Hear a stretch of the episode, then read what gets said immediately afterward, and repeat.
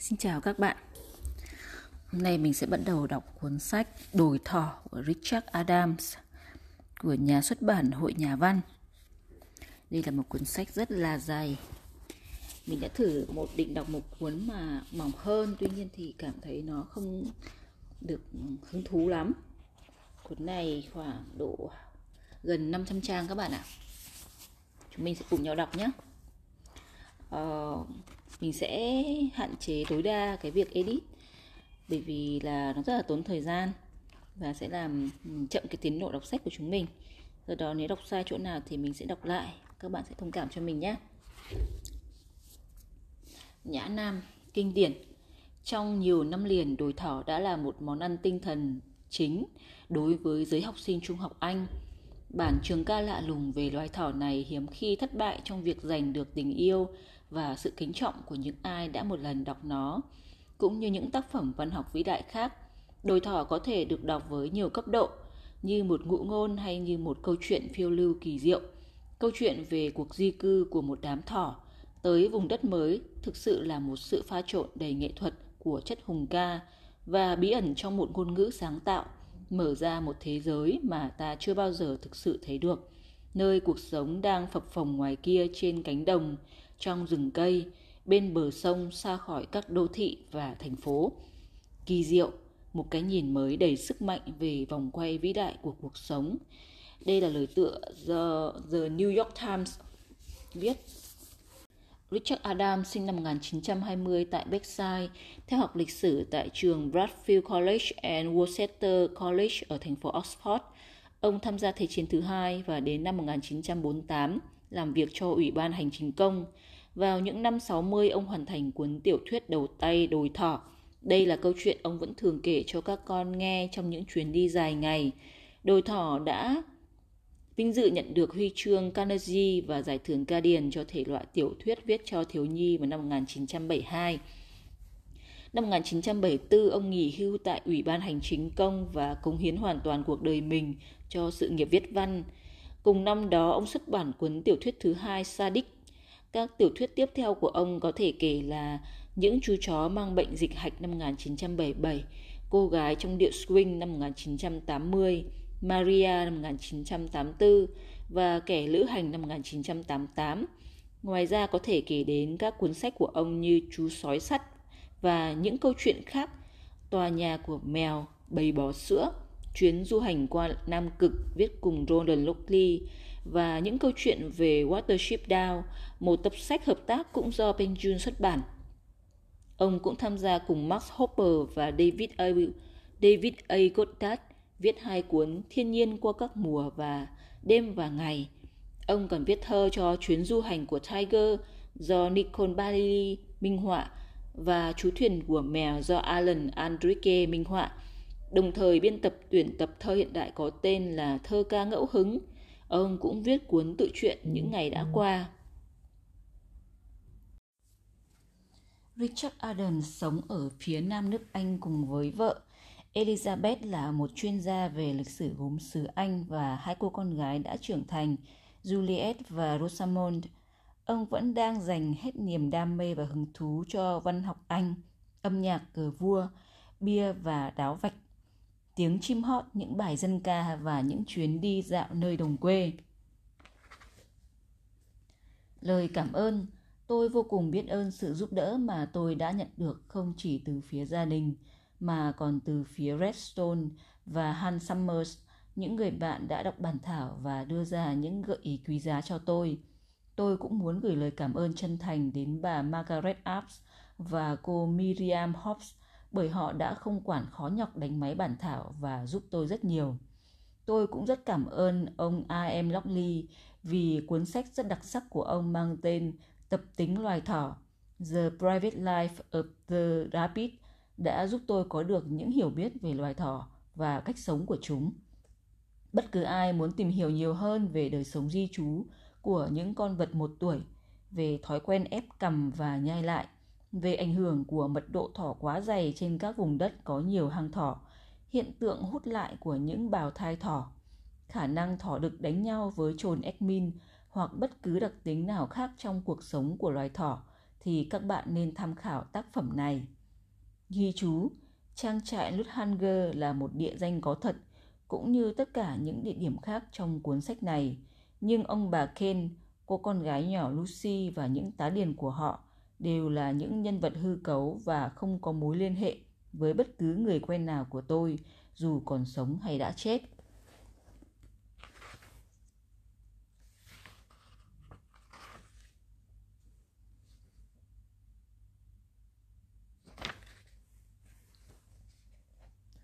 Cuốn sách này uh, được chia thành 4 phần.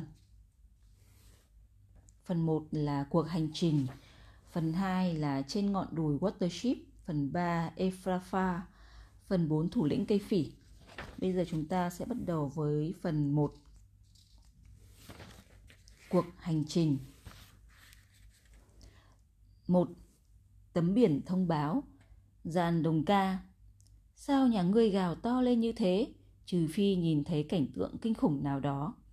Cassandra, ngôi nhà kia sặc mùi tử khí và khắp nơi đầy máu tươi. Giàn đồng ca, này, chuyện ấy thì sao? Đấy là mùi của vật hiến tế. Cassandra, mùi hôi thối giống như hơi thở tự nấm mồ. Vở Agamemnon của Axelus. Mùa hoa anh thảo đã qua đi. Phía bìa rừng, nơi mặt đất bắt đầu trải rộng và dốc xuống phía hàng rào cũ và cái hào mọc đầy những bụi mâm xôi. Chỉ thấy thấp thoáng một vài bụi anh thảo nhàn nhạt, nhạt, đang tàn, xen lẫn giữa những bụi cây thủy thần dại và những gốc sồi. Phía bên kia hàng rào là phần đất cao hơn của cánh đồng nơi có rất nhiều hang thỏ. Ở những nơi mà cỏ đã chết hết và đâu đâu cũng chỉ thấy những đống phân khô, chỉ có cỏ lưỡi chó mới mọc lên được. Cách đấy khoảng 100 mét, ngay ở chân dốc, có một con suối nhỏ bề ngang chưa đầy một mét, nhưng đã bị hoa mao lương vàng, cải song và hoa suối xanh che lấp đi một nửa. Con đường dành cho xe bò nằm vắt qua một cái cống nước xây bằng gạch, rồi leo lên cái dốc đối diện đến một cánh cổng có năm thanh chắn ở trên hàng rào gai. Cánh cổng này dẫn thẳng đến con đường mòn. Hoàng hôn tháng năm nhuộm đỏ cả những đám mây, nhưng còn nửa tiếng nữa trời mới tối. Con dốc khô cằn thấp thoáng bóng những chú thỏ. Một vài chú đang nhấm nháp ở bãi cỏ thưa gần hang. Một số lại chạy đi xa hơn, tìm kiếm những cây bồ công anh, hoặc có thể là những cây anh thảo mà những chú khác bỏ sót lại. Lác đác có những chú ngồi thẳng lưng trên một tổ kiến và nhìn ra xung quanh với hai cái tai dựng đứng và cái mũi hách lên trong gió. Tiếng hót bình yên của một con sáo nơi bìa rừng như một minh chứng rằng chẳng có gì đáng sợ quanh đó. Phía bên kia, dọc theo con suối, mọi thứ hiện lên thật rõ ràng, trống trải và tĩnh lặng. Vùng đất của thỏ thật yên bình. Phía đầu bờ suối, gần gốc anh đào dại, nơi con sáo vừa cất tiếng hót, là một vài cái hang gần như bị những bụi mâm xôi che khuất. Trong ánh sáng xanh mờ mờ, ở trên miệng của một trong những cái hang đó có hai chú thỏ đang ngồi cạnh nhau. Một lúc sau, chú lớn hơn nhảy ra ngoài, phóng dọc theo bờ suối ẩn dưới lùm cây mâm xôi, nhảy xuống hào rồi chạy ra cánh đồng. Vài phút sau, chú kia cũng chạy theo. Chú thỏ đầu tiên dừng lại ở một vạt cỏ nhuộm nắng chiều, chân sau gãi gãi nhanh cái tai. Dù mới chỉ một tuổi và vẫn còn chưa đủ cân, nhưng chàng thỏ này không có cái vẻ bắn nhắng của hầu hết những kẻ vùng ngoài. Cấp bậc của những chú thỏ bình thường trong năm đầu đời không có dòng dõi danh giá, hoặc là chưa đủ cân nặng và chiều cao, nên thường bị các bậc huynh trưởng đè đầu cưỡi cổ và cố gắng sống tốt nhất trong khả năng của mình, thường là ở ngoài trời, phía rìa cánh đồng thỏ của chúng. Riêng chú thỏ này có vẻ biết cách tự chăm sóc mình. Trong lúc ngồi lên, đưa mắt nhìn quanh và xoa xoa hai chân trước vào mũi. Toàn thân chú toát lên vẻ linh lợi tươi vui. Ngay cả khi cảm thấy hài lòng vì mọi thứ đều ổn, chú cụp tay lại và bắt đầu công việc ở bãi cỏ. Người bạn đồng hành của chú dường như không được thoải mái như thế. Anh chàng này nhỏ xíu, đôi mắt mở to chăm chú và cái cách ngẩng và quay đầu của chú ta cho thấy sự thiếu chú ý do căng thẳng và lo âu kéo dài. Cánh mũi giật giật liên tục và khi một con ong nghệ vo ve bay đến một bông hoa phía sau thì chú ta giật nảy mình, nhảy bắn lên rồi quay mòng mòng khiến cho hai chú thỏ ở gần đấy nháo nhào chạy trốn vào cái hang gần nhất trước khi chú thỏ đực với đôi tai có chỏm đen nhận ra thủ phạm và quay lại đánh chén. Ôi, thằng thứ năm đây mà. Chú thỏ tay đen nói, nó lại nhảy vào đám nhặng xanh đấy. Ra đi ngạc nai, cậu vừa nói gì với tớ thế? Thứ năm má. Chú thỏ kia nói, tại sao cậu lại gọi nó như thế? Thứ năm ý, cậu biết đấy, nó là con cuối cùng và là con nhỏ nhất. Cậu không hiểu làm sao chẳng ai tóm được nó phải không? Tớ luôn nói rằng con người không thể nhìn thấy nó, còn cáo thì chê không thèm ăn. Tuy vậy tớ cũng phải thừa nhận rằng xem ra nó có khả năng tránh xa những chỗ nguy hiểm đấy.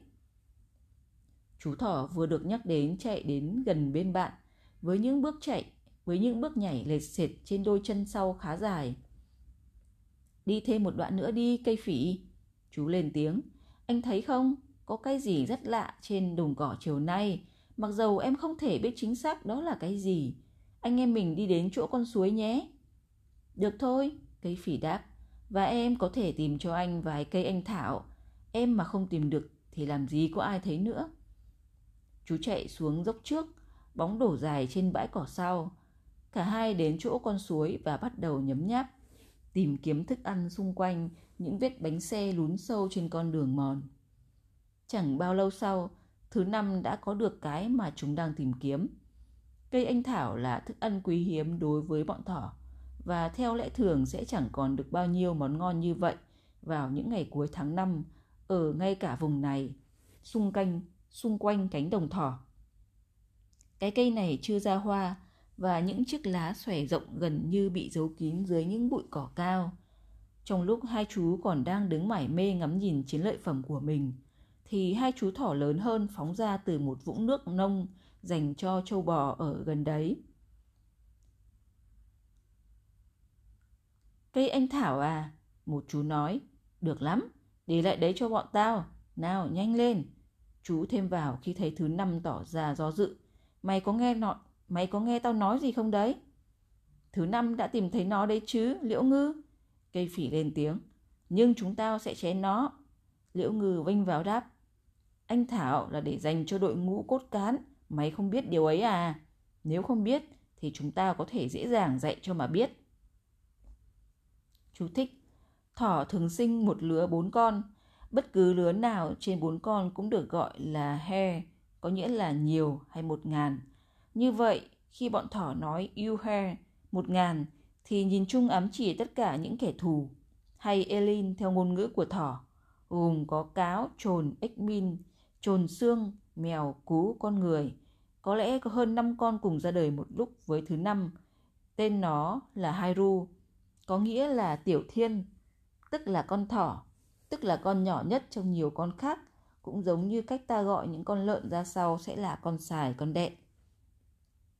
Gần như ở tất cả các cánh đồng thỏ đều có các cốt cán, nguyên văn là Osla, là tên gọi một nhóm những con thỏ khỏe mạnh lanh lợi, hai năm tuổi hoặc lớn hơn, bao giờ cũng vo ve quanh vợ chồng thỏ chúa, trong khi bắt nạt những con khác. Cốt cán rất khác nhau. Ở một cánh đồng nào đó, cốt cán có thể là một bầy thỏ chiến. Ở nơi khác, chúng là những con thỏ tuần tra khôn ngoan, hoặc những con chuyên phá phách các vườn rau. Đôi khi cả những con lẻo mép cũng có được vị trí này. Tại Sanderford vào thời điểm này, cốt cán là những con thỏ có tính kỷ luật cao như thỏ chiến, mặc dầu như sau này có thể thấy một số con không hẳn là thỏ chiến. Thứ năm đã bỏ chạy từ lúc nào. Cây phỉ đuổi kịp chú ở chỗ cống nước. Anh phát ốm và chán ngấy tất cả những chuyện này. Cây phỉ nói. Lần nào cũng thế, đây là móng của tao, vì thế đó là anh thảo của tao. Đây là răng của tao nên đó là cái hang của tao. Anh nói cho em biết nhé, nếu anh trở thành cốt cán anh sẽ đối xử với bọn em tử tế hơn. Vâng, ít nhất thì anh cũng có hy vọng một ngày nào đó sẽ trở thành một cốt cán. Thứ năm nhấm nhẳng đáp, rồi anh sẽ trở nên to lớn và đó là điều mà sẽ chẳng bao giờ em có được.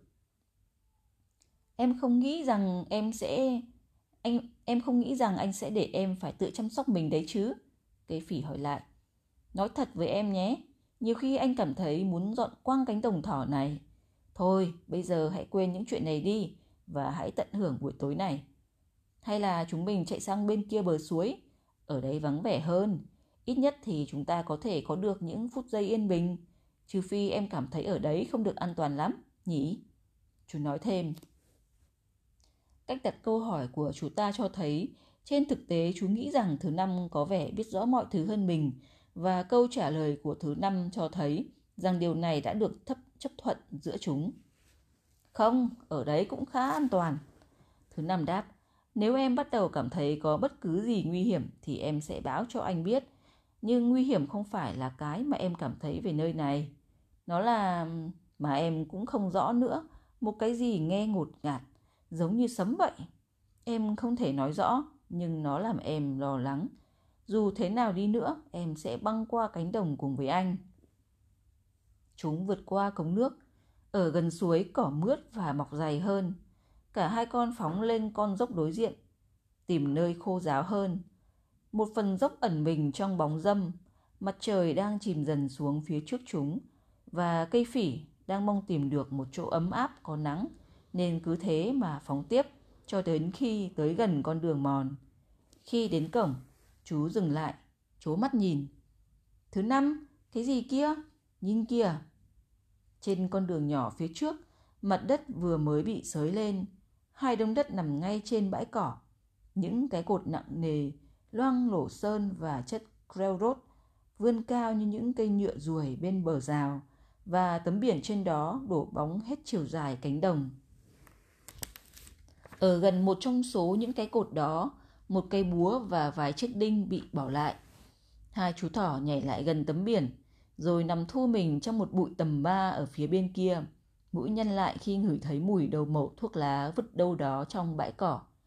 Bất thình lình, thứ năm dùng mình và co rúm thân lại. Ôi, cái phỉ, cái đó đến từ đây. Bây giờ thì em biết rồi, một cái gì rất xấu, xấu lắm. Một cái gì rất kinh khủng đang ngày càng đến gần. Chú bắt đầu khóc thút thít vì sợ hãi. Cái gì vậy? Em muốn nói cái gì? Anh nghĩ em vừa nói là không có gì nguy hiểm cơ mà. Thực ra em cũng không biết nó là cái gì, thứ năm trả lời một cách khổ sở. Không có gì nguy hiểm ở đây vào lúc này, nhưng nó đang đến, nó đang kéo đến. Ôi cây phỉ ơi, anh nhìn kìa, cánh đồng, toàn máu là máu. Đừng có ngớ ngẩn như thế, đó chỉ là dáng chiều thôi mà.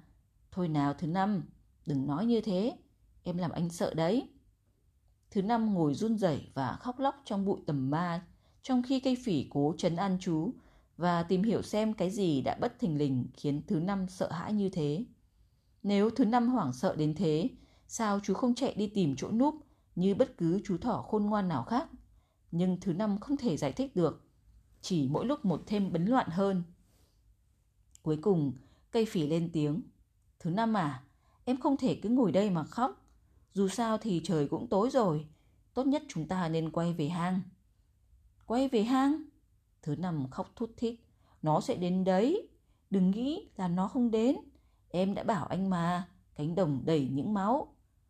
Thôi ngay cái giọng ấy đi. Cây phỉ nói đầy nghiêm nghị. Hãy để anh chăm lo cho em. Dù có vấn đề gì đi nữa thì cũng đã đến lúc chúng ta quay lại rồi. Chú chạy xuống cánh đồng vượt qua con suối đến vũng nước cạn. Đến đây chú dừng lại đợi, bởi vì thứ năm bị bủa vây trong cái yên lặng của một đêm hè, bắt đầu cảm thấy vô phương tự vệ và gần như cứng đờ người vì sợ. Cuối cùng khi cây phỉ đưa chú trở lại cái hào, đầu tiên chú còn không chịu chui xuống đất, khiến cây phỉ gần như phải xô chú vào trong hang. Mặt trời đã lặn sau con dốc đối diện, gió mang theo hơi lạnh, lác đác những hạt mưa và chưa đầy một tiếng đồng hồ sau thì trời tối sập xuống. Tất cả những màu sắc nhạt dần trên bầu trời và mặc dầu tấm bảng lớn ở cổng kêu cọt kẹt trong gió đêm, cứ như thể nó cương quyết không chịu biến đi trong bóng đêm mà vẫn vững vàng trụ lại nơi nó được gắn lên. Chẳng có con người nào đó tình cờ đi qua để đọc được những con chữ to, sắc nét, rắn giỏi như những con dao đen trên nền trắng. Tấm bảng đề Mảnh đất ở vị trí lý tưởng gồm 6 hecta đất xây dựng tuyệt đẹp này sẽ được phát triển thành khu dân cư hiện đại, cao cấp do công ty trách nhiệm hữu hạn Such và Martin Newbury Subex thực hiện. 2. Thỏ thủ lĩnh Nhà chính khách u hoài chịu xuống dưới gánh nặng và nỗi đau, giống như đám mây mù dày đặc lúc nửa đêm từ từ di chuyển. Ông ta không tại vị cũng chẳng từ nhiệm được. Vở Thế giới của Henry Vaughan Trong bóng tối thăm thẳm và ấm áp của cái hang, cây phỉ bắt bất thình lình tỉnh dậy. Chú dãy ruộng và đá hai chân sau lia lịa. Có cái gì đó đang tấn công chú. Không phải là mùi trồn xương hay mùi ếch min. Hay trồn ếch min. Bản năng sinh tồn không thúc đẩy chú bỏ chạy. Đầu óc chú tỉnh táo trở lại và chú thấy mình đang ở một mình với thứ năm. Thứ năm nằm đè lên mình chú, cua quào lạ xạ giống như đang cố thoát khỏi bẫy trong cơn hoảng loạn. Thứ năm, thứ năm, tỉnh dậy đi, cái thằng bé ngu ngốc này. Anh cây phỉ đây, em làm anh đau đấy, tỉnh dậy đi. Chú đẩy thỏ em xuống đất, thứ năm vùng vẫy một lúc rồi tỉnh hẳn. Ôi cây phỉ, em nằm mơ, thật kinh khủng, anh đã ở đó, chúng ta ngồi trên mặt nước, trôi xuống một dòng nước thật lớn và thật sâu. Rồi em nhận ra là chúng ta đang ngồi trên tấm bảng, giống như tấm bảng ở ngoài cánh đồng, trắng toát với những đường kẻ màu đen. Có cả những chú thỏ khác nữa, cả thỏ đực lẫn thỏ cái. Nhưng khi nhìn xuống em lại thấy tấm biển làm bằng xương và dây thép gai. Em kêu lên còn anh thì nói, bơi đi, mọi người hãy bơi đi. Thế rồi em đi tìm anh ở khắp nơi, cố lôi anh ra khỏi một cái hang trên bờ suối. Em đã tìm thấy anh nhưng anh lại nói, thỏ thủ lĩnh phải đi một mình chứ. Rồi anh trôi theo dòng nước đen ngòm. Ừ, nhưng dù sao thì em cũng làm anh đau khắp cả người mình mẩy đây này. Dòng nước, thật vậy à? Chuyện bà Láp, bây giờ chúng ta ngủ lại được chưa? Cây phỉ à, nguy hiểm lắm, điểm xấu đấy. Nó đã không biến mất, nó ở đây, quanh chúng ta. Đừng có bảo em quên chuyện này đi và ngủ tiếp. Chúng ta phải rời khỏi đây trước khi quá muộn. Bỏ đi. Em muốn nói bỏ nơi này mà đi. Đi khỏi cánh đồng thỏ ư. Vâng, thật nhanh, đi đâu cũng được. Chỉ anh với em sao? Không, tất cả mọi người. Cả cánh đồng thỏ chúng ta ư? Thôi đừng nói vớ nói vẩn nữa. Không ai đi đâu. Họ sẽ cho là em mất trí. Nếu vậy, họ cứ việc ở lại đây khi chuyện đó xảy ra. Anh phải nghe em chứ. Cái phỉ, hãy tin em, có một cái gì rất xấu sắp đổ lên đầu chúng ta. Phải rời khỏi đây ngay. Thôi được rồi, anh nghĩ tốt hơn là chúng ta xin vào gặp thỏ thủ lĩnh và em sẽ nói với ông ấy điều này. Hoặc không thì anh sẽ nói, nhưng anh không nghĩ là ông ấy muốn nghe những chuyện như vậy đâu. Cây phỉ dẫn đường đi xuống cuối con dốc và chạy về phía những bụi mâm xôi. Chú không muốn và cũng không dám tin lời thứ năm. Đã quá ni phớt hay giờ ngọ một chút. Cả cánh đồng thỏ ở dưới lòng đất hầu như vẫn còn đang ngon giấc. Cây phỉ và thứ năm đi một quãng ngắn trên mặt đất tới một cái hố rộng. Miệng hố ở trên một bãi cát. Chúng chui xuống, chúng chui xuống, đi qua nhiều đường chạy khác nhau cho đến khi ở sâu dưới cánh rừng khoảng 10 mét, giữa chùm rễ một cây sồi. Đến đây chúng bị chặn lại bởi một chú thỏ to lớn, dáng nặng nề, một trong những cốt cán. Chú này có một túm lông rất dày ngay trên đỉnh đầu, khiến chú có vẻ kỳ cục như thể đang đội một cái mũ trên đầu. Chính vì vậy mà chú được gọi là Trailee, có nghĩa là lông đầu hay theo cách gọi của chúng ta là tóc giả. Cây phỉ hả? Tóc giả hỏi. Dí mũi vào kẻ mới đến trong cái ánh sáng lờ mờ lọc qua các rễ cây. Cây phỉ phải không? Mà cậu làm cái gì ở đây vậy? Lại vào cái giờ này nữa chứ? Chú ta một bực phớt lờ thứ năm đang thập thỏ đứng đợi ở lối đi. Chúng tôi muốn gặp thỏ thủ lĩnh. Cây phỉ nói, chuyện hệ trọng lắm đấy tóc giả. Anh có thể giúp chúng tôi không? Chúng tôi? Tóc giả khi khịt mũi hỏi, chẳng lẽ nó cũng định gặp ông ấy sao? Vâng, cậu ấy nhất định phải gặp. Xin hãy tin tôi, tóc giả. Tôi đâu có thường đến đây nói những chuyện như thế này, phải không nào? Đã có bao giờ tôi đến xin gặp thỏ thủ lĩnh chưa? Thôi được, tôi sẽ làm điều này cho cậu cây phỉ ạ. Mặc dầu tôi dám chắc đầu tôi sẽ bị đập nát như tường mất. Tôi sẽ thưa với ông ấy rằng tôi biết cậu là kẻ hiểu lý lẽ. Tất nhiên, thỏ thủ lĩnh chắc cũng biết cậu đấy.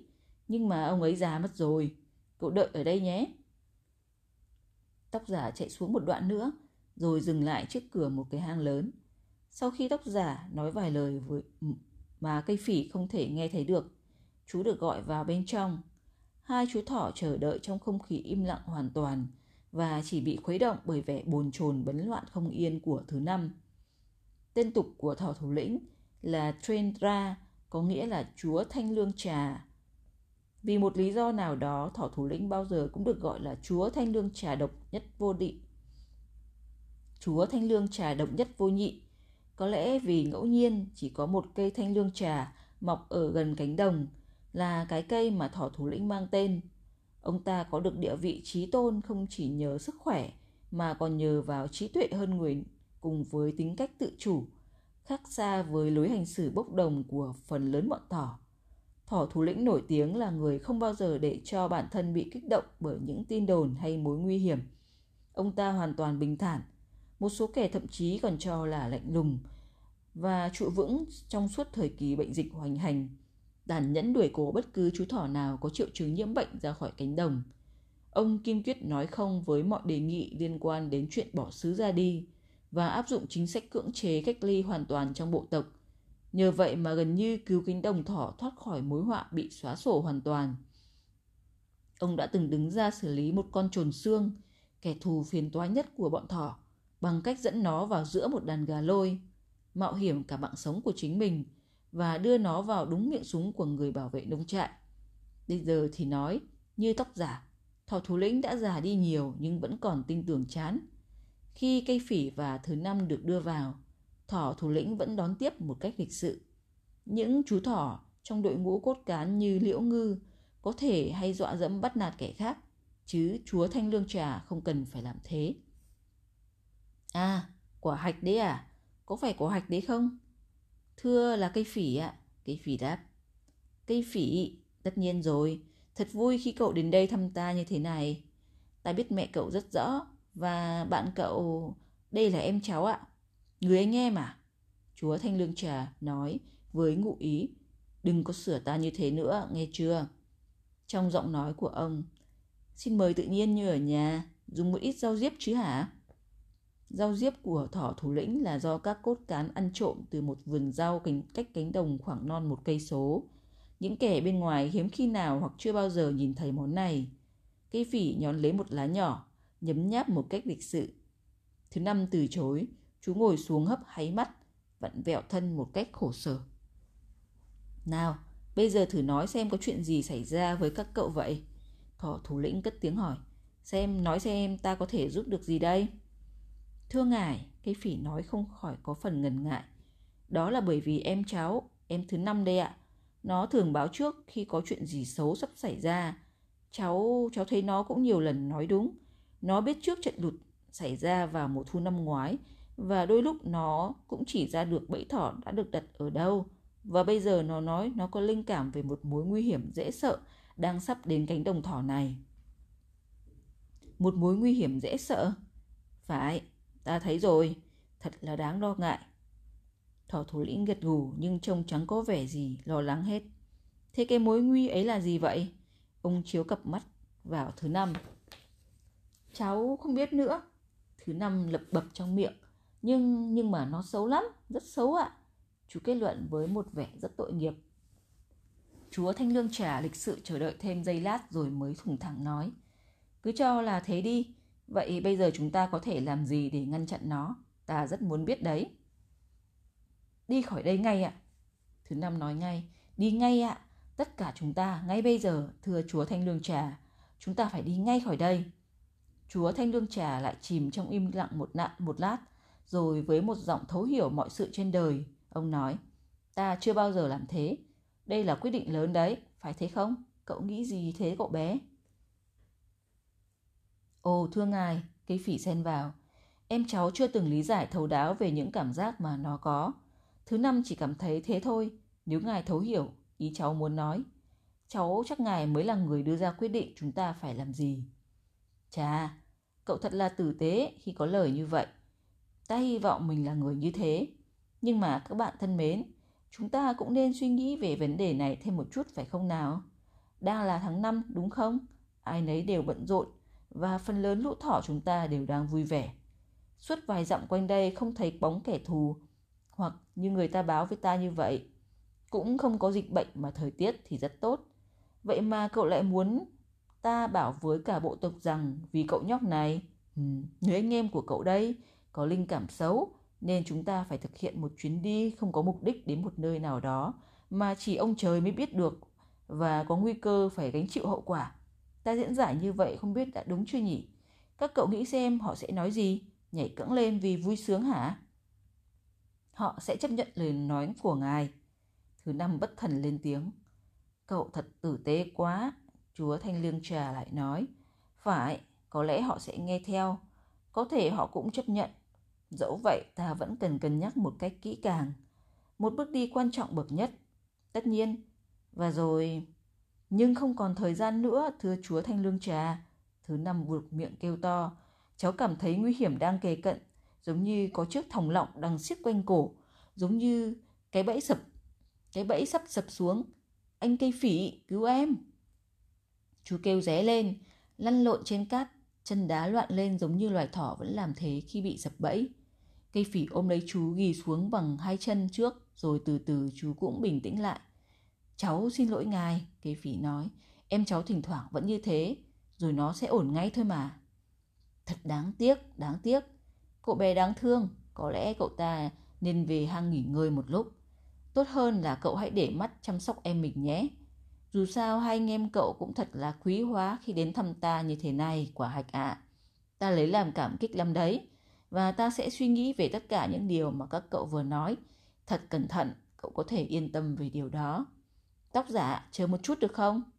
Trong lúc cây phỉ và thứ năm thất vọng đi ra bên ngoài hang, chúa thanh lương trà, chúng có thể nghe thấy từ trong hang giọng thỏ thủ lĩnh vang lên lộ vẻ khó chịu, thỉnh thoảng có xen lẫn vào những câu vâng thưa ngài, không thưa ngài. Tóc giả như chính chú đã tự dự đoán trước, bị mấy cú đấm vào đầu.